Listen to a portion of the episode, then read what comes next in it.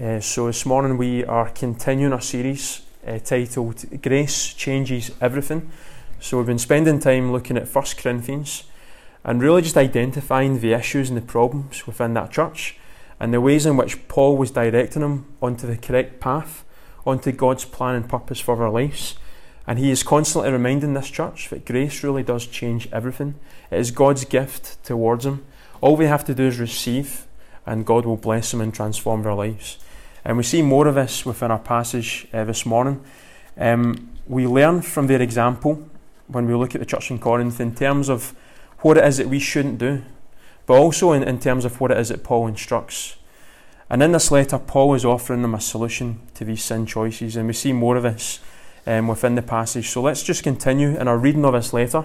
If you have your Bibles, you can turn with me to 1 Corinthians chapter 4 and verses 7 through to 13. Uh, Paul writes these words for us to, to, the church in Corinth, but it's also for each one of us this morning. Uh, the words are going to be up on the screen. I'm reading from the CSB, uh, the Christian Standard Bible. If you want a physical paper copy, uh, there's some up at the back there uh, as well. Um, so Paul writes uh, in verse 7 uh, For who makes you so superior?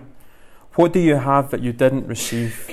If in fact you did receive it, why do you boast as if you hadn't received it? You are already full. You are already rich. You have begun to reign as kings without us. And I wish you did reign, so that we also we could also reign with you. For I think God has displayed us, the apostles, in last place, like men condemned to die. We have become a spectacle to the world, both to angels and to people. We are fools for Christ, but you are wise in Christ. We are weak, but you are strong. You are distinguished, but we are dishonoured. Up to the present hour, we are both hungry and thirsty. We are poorly clothed, roughly treated, homeless. We labour, working with our own hands. When we are reviled, we bless. When we are persecuted, we endure it. When we are slandered, we respond graciously. Even now, we are like the scum of the earth, like everyone's garbage. Amen. May God bless the reading of His word uh, this morning. Uh, last week, we were taking time really to understand this phrase, not going beyond what is written, not going beyond uh, what is written. Uh, and really, the sort of essence of that was that the Corinthian church were prioritizing things way beyond what was written about those things. So, these apostles, these leaders, the Corinthians were making much of, so much so that they were worshipping these men. They were going beyond what God's word had said about these men, and they were really putting them in a place they shouldn't have been in. Um, and so it will come as no surprise to us that if we, you were to summarise the first six verses of this chapter, as it really sort of uh, captures, encapsulates what is going on. The word that we would use to describe that particular passage is idolatry. In the first six verses, we see just this worship of something other than God. The Corinthian church were elevating certain apostles at the expense of others. But more important than that, they were elevating, they were in effect worshipping certain apostles at the expense of God Himself, which was an even worse sin. And so Paul's response to this is what we read in verses 7 through to 13, which is our passage this morning. And the one word that jumps out to really capture what is going on within our passage is comparison. Comparison or comparing. Paul, in this passage, compares one group with another group. He compares the Corinthians with the apostles. And through comparison, Paul is wanting them to see the errors of their ways, the ways in which they have fallen short in terms of what God had planned for them. In reality, Paul is comparing them so that they might see their own sin. We don't often think that comparison is a good thing that's from God. Let's be honest this morning. As we think of this idea of comparing, oftentimes we don't see it as something that is good. And um, we don't think comparison is something that we can use to help other people. And yet Paul says later on in this letter in 1 Corinthians chapter 11 and verse 1, imitate me as I also imitate Christ. In effect, Paul is saying in this verse, compare your life with my life and go and do what I do. As I compare my life with Christ's life and in some regard do what he has done. So, this idea of comparison, Paul sees as something as valuable, something as precious, something that's, that's important. So, there is a way in which comparison can be redeemed uh, for us this morning. We don't compare because comparison generally, as I've said, gets a bad name. Comparison in its most novel form is when you go on a website and you compare two products. I don't know if it's like Go Compare or whatever it might be. We take two products, we match them against each other, and we work out which is the best or which is the cheapest. But comparison can so often be destructive, it can be detrimental to our spiritual walk because we make it oftentimes so much about us. When we compare, our focus is upon ourselves. So I don't need to ask a question this morning as to whether or not you compare. Because the reality is, we all do it. Every single one of us, we're always comparing ourselves with other people constantly. The eyes of our heart are looking inwards and outwards horizontally towards other people. We're constantly comparing. And more often than not, it produces one of two reactions within our lives. Firstly, it can produce something of, of pride within our hearts. When we compare, it produces pride. We actually think that we're better than other people. We look at ourselves, we look at someone else, we think we're better in some way, and it produces this deep sense of pride. We start to think that we are amazing. Let me just say, none of us are amazing. Only God is amazing. But we have a sense that we are amazing when we start to do these comparisons. We can so often be like the Pharisees. In the parable of the Pharisee and the tax collector in Luke chapter 18 and verses 11 to 12, we may not say as explicitly as this, but we see in this, this passage the Pharisee saying, God, I thank you that I'm not like other people, greedy, unrighteous, adulterers, or even like this tax collector. I fast twice a week. I give a tenth of everything I get. You know, that can be like us. We can say, God, I thank you that I'm not like this person or I'm not like that person. I thank you that I'm so much better than many people in my life. It's pride, worship of self. We honestly do believe that we are better than others, and it's a complete lie, a complete falsehood. It's not of God. This is a love of self at the expense of everybody else. We think we're top of the tree and our aim and objective is to kick everybody else off of that tree. So pride can be one reaction when we compare. Or our experience when we compare ourselves against others can be one of despair. One of despair, which is really just hidden pride. As we compare ourselves and we start to see how much better they are in certain areas of their lives compared with us in all of our lives or certain parts of our lives, we start to ask a question why is this? Why am I not better than them? Why am I not further along as them? What is it about me that makes me a lesser person than them? This can often be our interpretation. We start to feel hollow inside, we start to feel worrisome, we get confused, we lose perception in terms of reality, and it produces within our hearts a deep sense of despair because we see other people doing better than us. So I want us to get to a place this morning where we recognise comparison is real, comparison is constant, and comparison has a potential to be damaging for us spiritually. Let me just give you three examples, practical examples of ways in which we can we can compare ourselves with other people. The first one is relationships. Um, we constantly compare the relationships that we have with others.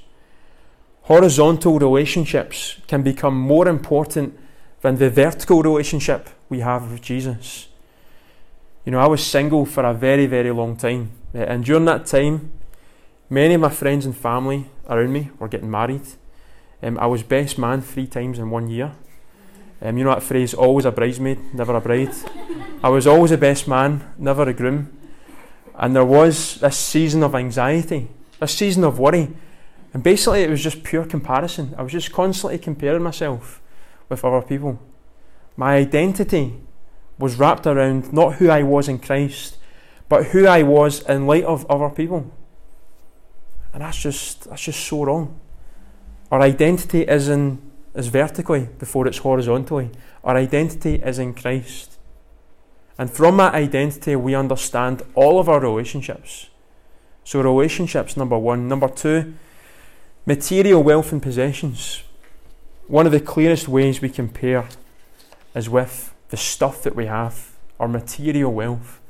And we do this because this is what our world constantly does. Our world just constantly, constantly communicates this message.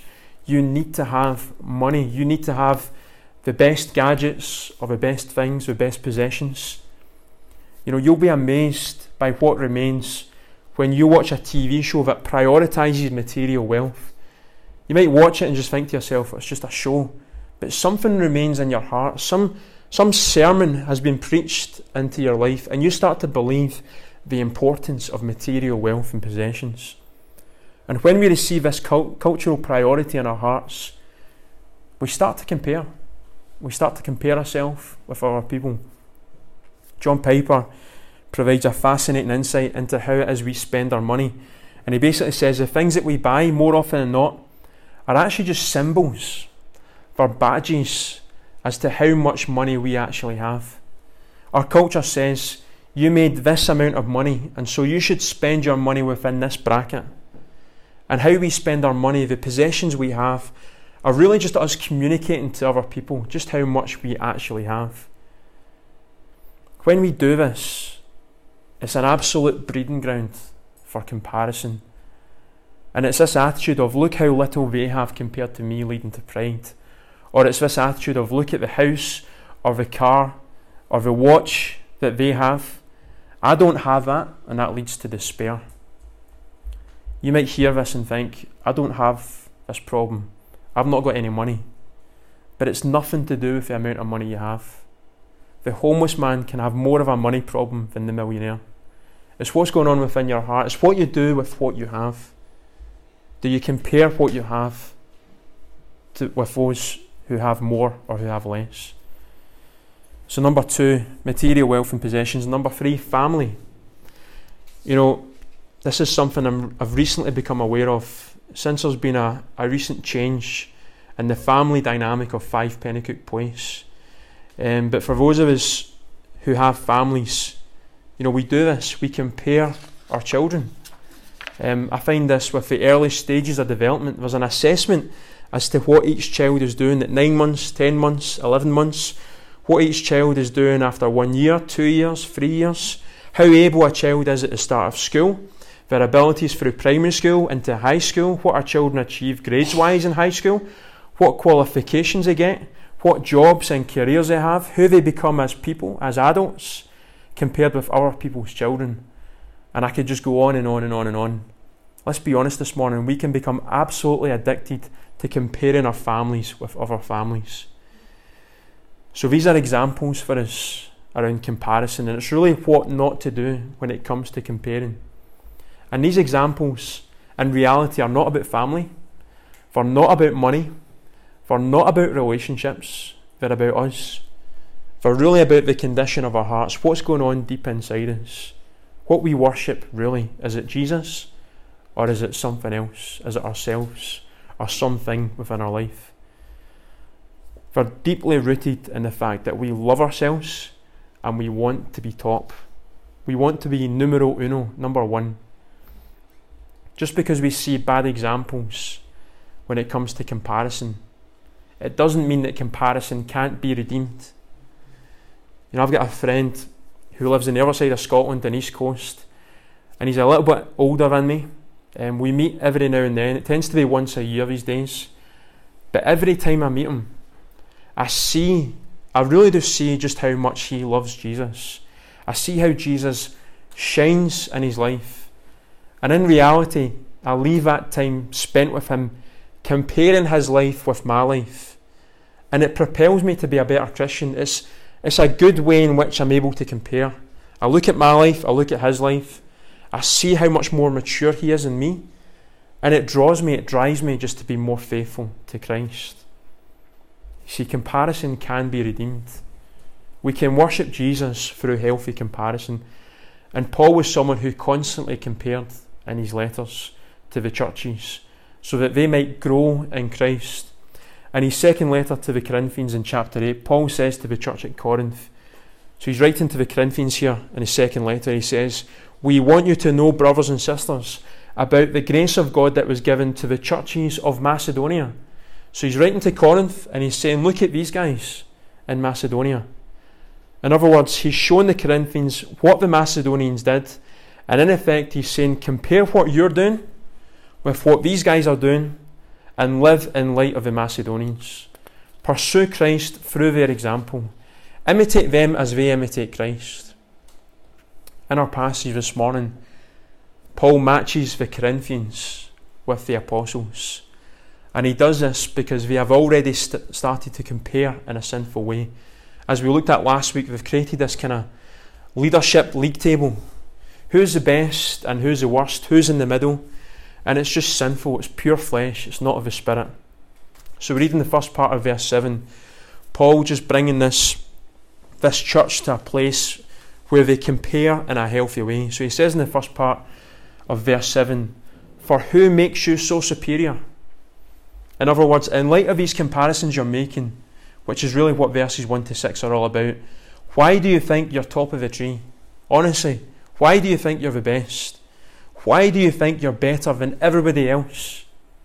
And Paul then underlines in the second part of this verse why it is they should not think this. And this is so important for us as we think of all the different achievements we have within our lives. Paul says, What do you have that you didn't receive? Let me just ask that this morning. What do you have today that you didn't receive? Everything is a gift from God. Don't come to that assumption or that belief, that, that lie, that in some way you have achieved something on your own strength apart from God. Everything you have today is an absolute gift from Him. Paul continues If in fact you did receive it, why do you boast as if you hadn't received it? Why do you talk as if you hadn't received it? Why do you boast? For Paul, who we are and what we have is all a gift, and it should cause us to give thanks to worship Him. You know, when you identify, I would encourage you just to play the thankful game when you get home and just spend time giving God thanks for all the ways in which He has provided. Identify everything you've been given and thank Him and watch how you experience joy in your life when you do that. The blessings we receive, the hardships we face, all of it should result in greater dependency upon God. Doesn't matter what season we experience within our lives, it should all cause us to recognise our need for Him and to worship Him with all that we are. And Paul then goes on to unpack what else the Corinthians think about themselves. So we read in verse 8 You are already full.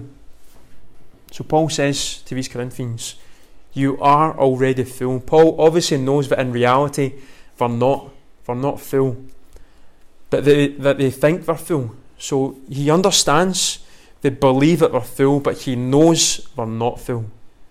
You are already rich. Again, Paul knows it spiritually. They're not. They're not rich. But they think they're rich. You have begun to reign as kings without us. Paul clearly has this insight into the heart of the Corinthian. They think they're kings, the Mac Daddies of Corinth. And he continues, and I wish you did reign so that we could also reign with you.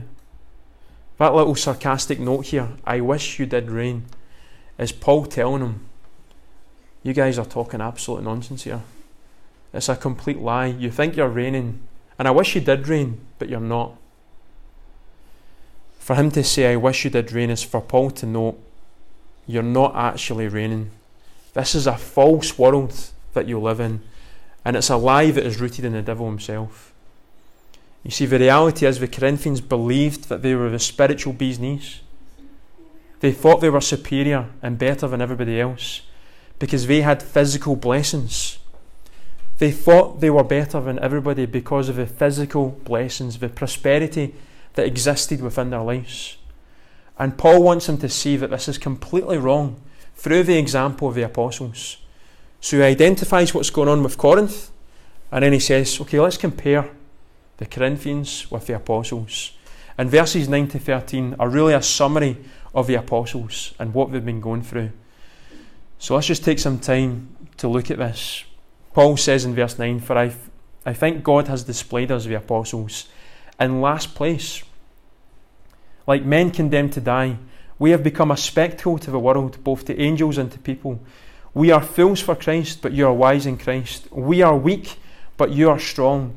You are distinguished, but we are dishonoured. Up to the present hour, we are both hungry and thirsty. We are poorly clothed, roughly treated, homeless. We labour, working with our own hands. When we are reviled, we bless. When we are persecuted, we endure it. When we are slandered, we respond graciously. Even now, we are like the scum of the earth, like everyone's garbage. So, Paul describes the apostles here in 16 different ways. So, he's defining who the apostles are as a group of leaders in 16 different ways. And all of it points towards hardship and suffering. There's no evidence here within this passage of blessing, physical blessing. It all points towards a difficult experience we've faced suffering, hardship. Paul is saying here, you think you've made it because of all these blessings that you've received. You're superior, rich, full, reigning, wise, strong, full. But Paul wants him to see through this comparison. Paul's basically saying, Look at us. You know, you think you've made it because of all these physical blessings, but honestly, look at us. Look at what we are going through. Look at all the rejection, all of the hardship, all of the pain, all of the confusion and hopelessness. We're the apostles, and yet we're facing all this. Through this comparison, Paul's message to the Corinthians is a message to every single one of us this morning. Do not put your hope in external circumstances. Whether it's whether things are going well or things are going really difficult, do not put your hope in external circumstances. Put your hope only in Jesus. Trust in Him. Believe that He has His very best for you, no matter what it is that you face externally. Know, I wonder this morning if it feels like you're going through a difficult season, or maybe it's just a, a real time of blessing for you, but maybe this morning it feels difficult, it feels hard, it feels confusing, it feels hopeless. Let me just ask a very direct question this morning. Is it because of a sin choice that you've made in your life? Are you facing this today because of the wrong choices in life? Because of a wrong sin choice? Maybe, perhaps, possibly. We do reap what we have sown. It's a kingdom principle. If we choose to reject God consistently in our life, we will experience hardship and suffering. But is it is this suffering, is this hardship, is this difficulty because God has rejected us? Because He's turned His back on each one of us? Is that the case? Absolutely not. Absolutely not. God's love is constant and consistent towards us. We read these words from Paul in Romans 5 8. But God proves his own love for us, and that while we were still sinners, Christ died for us. It's an incredible verse. God proves his own love for us, and that while we still chose to reject God, he died for each one of us. In our rebellion against God, Jesus loved us. His love is unconditional. Doesn't get any better than that. To really understand that no matter what it is that we face, no matter what it is that we do, God's love is constant. It's always there. He's always with us, and He is always open to helping us. So even if our pain is a result of sin, there's a bigger truth that undergirds this, and it's the fact that God loves us. He loves rebels, He loves prodigals like you and like me. And if God always loves you, no matter what season you face, then your response should be one of love towards Him.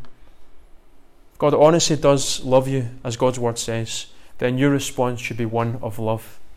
Because no matter what season we find ourselves in, we will always grow and become more like Jesus when we choose to love Him with all that we are. If we're experiencing hardship or blessing, if we choose to love Jesus in that moment, we will grow and become more like Jesus.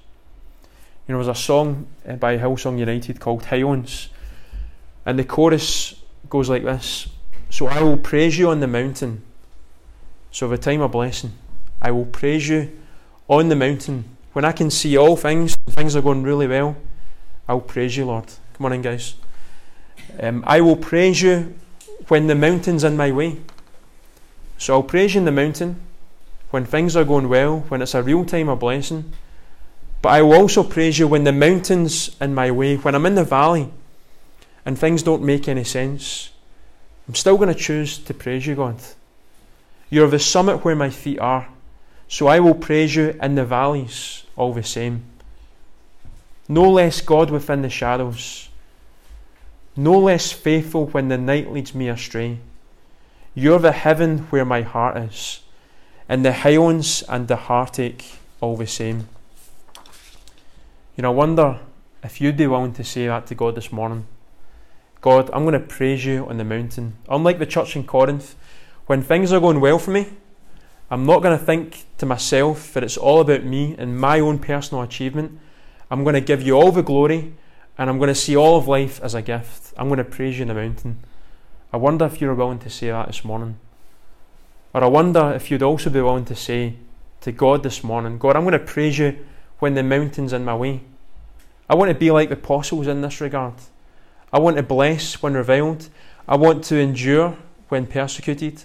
I want to be gracious when slandered. I want to be faithful to you when things don't make any sense.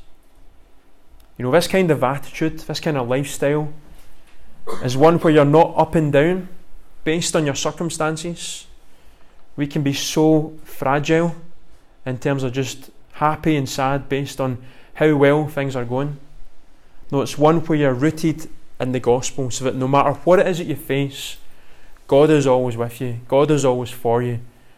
And your response is one of love towards Him on the mountaintop and in the valley. The peace that you have in your life should be a peace not from your surroundings, but from God Himself. So maybe you want to experience that this morning for the first time. Uh, you know, we would invite you to make a decision to follow Jesus uh, today. If there's going to be space just at the back there, and um, we would count it a privilege to pray with you and for you, that you might come to that place where you turn from your sin and you turn to Jesus and you believe that God has the very best for your life, no matter what it is that you face.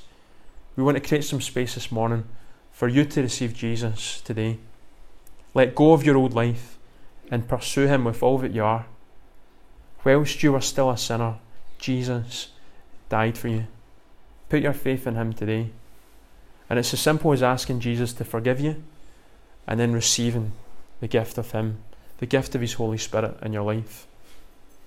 So, as I said, there's space at the back, and we would count it an absolute privilege to pray for you.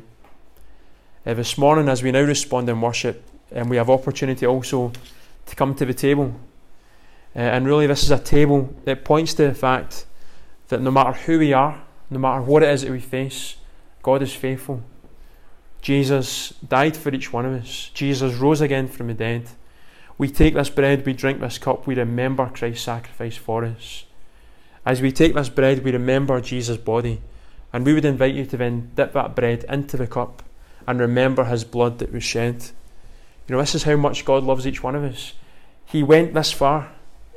He went to a point of death, even death on a cross.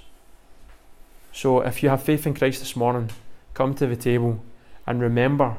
And as you come to the table, proclaim what He has done His death, burial, resurrection, and His, his coming again. And Jesus gave His life for you and for me, and we respond in this way because He calls us to. He commands us to do this in remembrance of me. As we respond in this time of worship this morning, um, if you need prayer for anything in your life, any situation, any difficulty, maybe you need prayer for healing, um, again, we would count it a privilege at the back there to pray with you and for you. So let's respond uh, in a time of worship. Before we do it, let's pray together. Let's pray.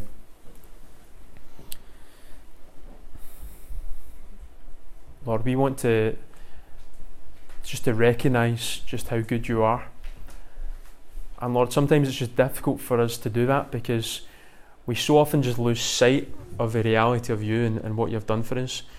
We so often just hear so many other voices in our life.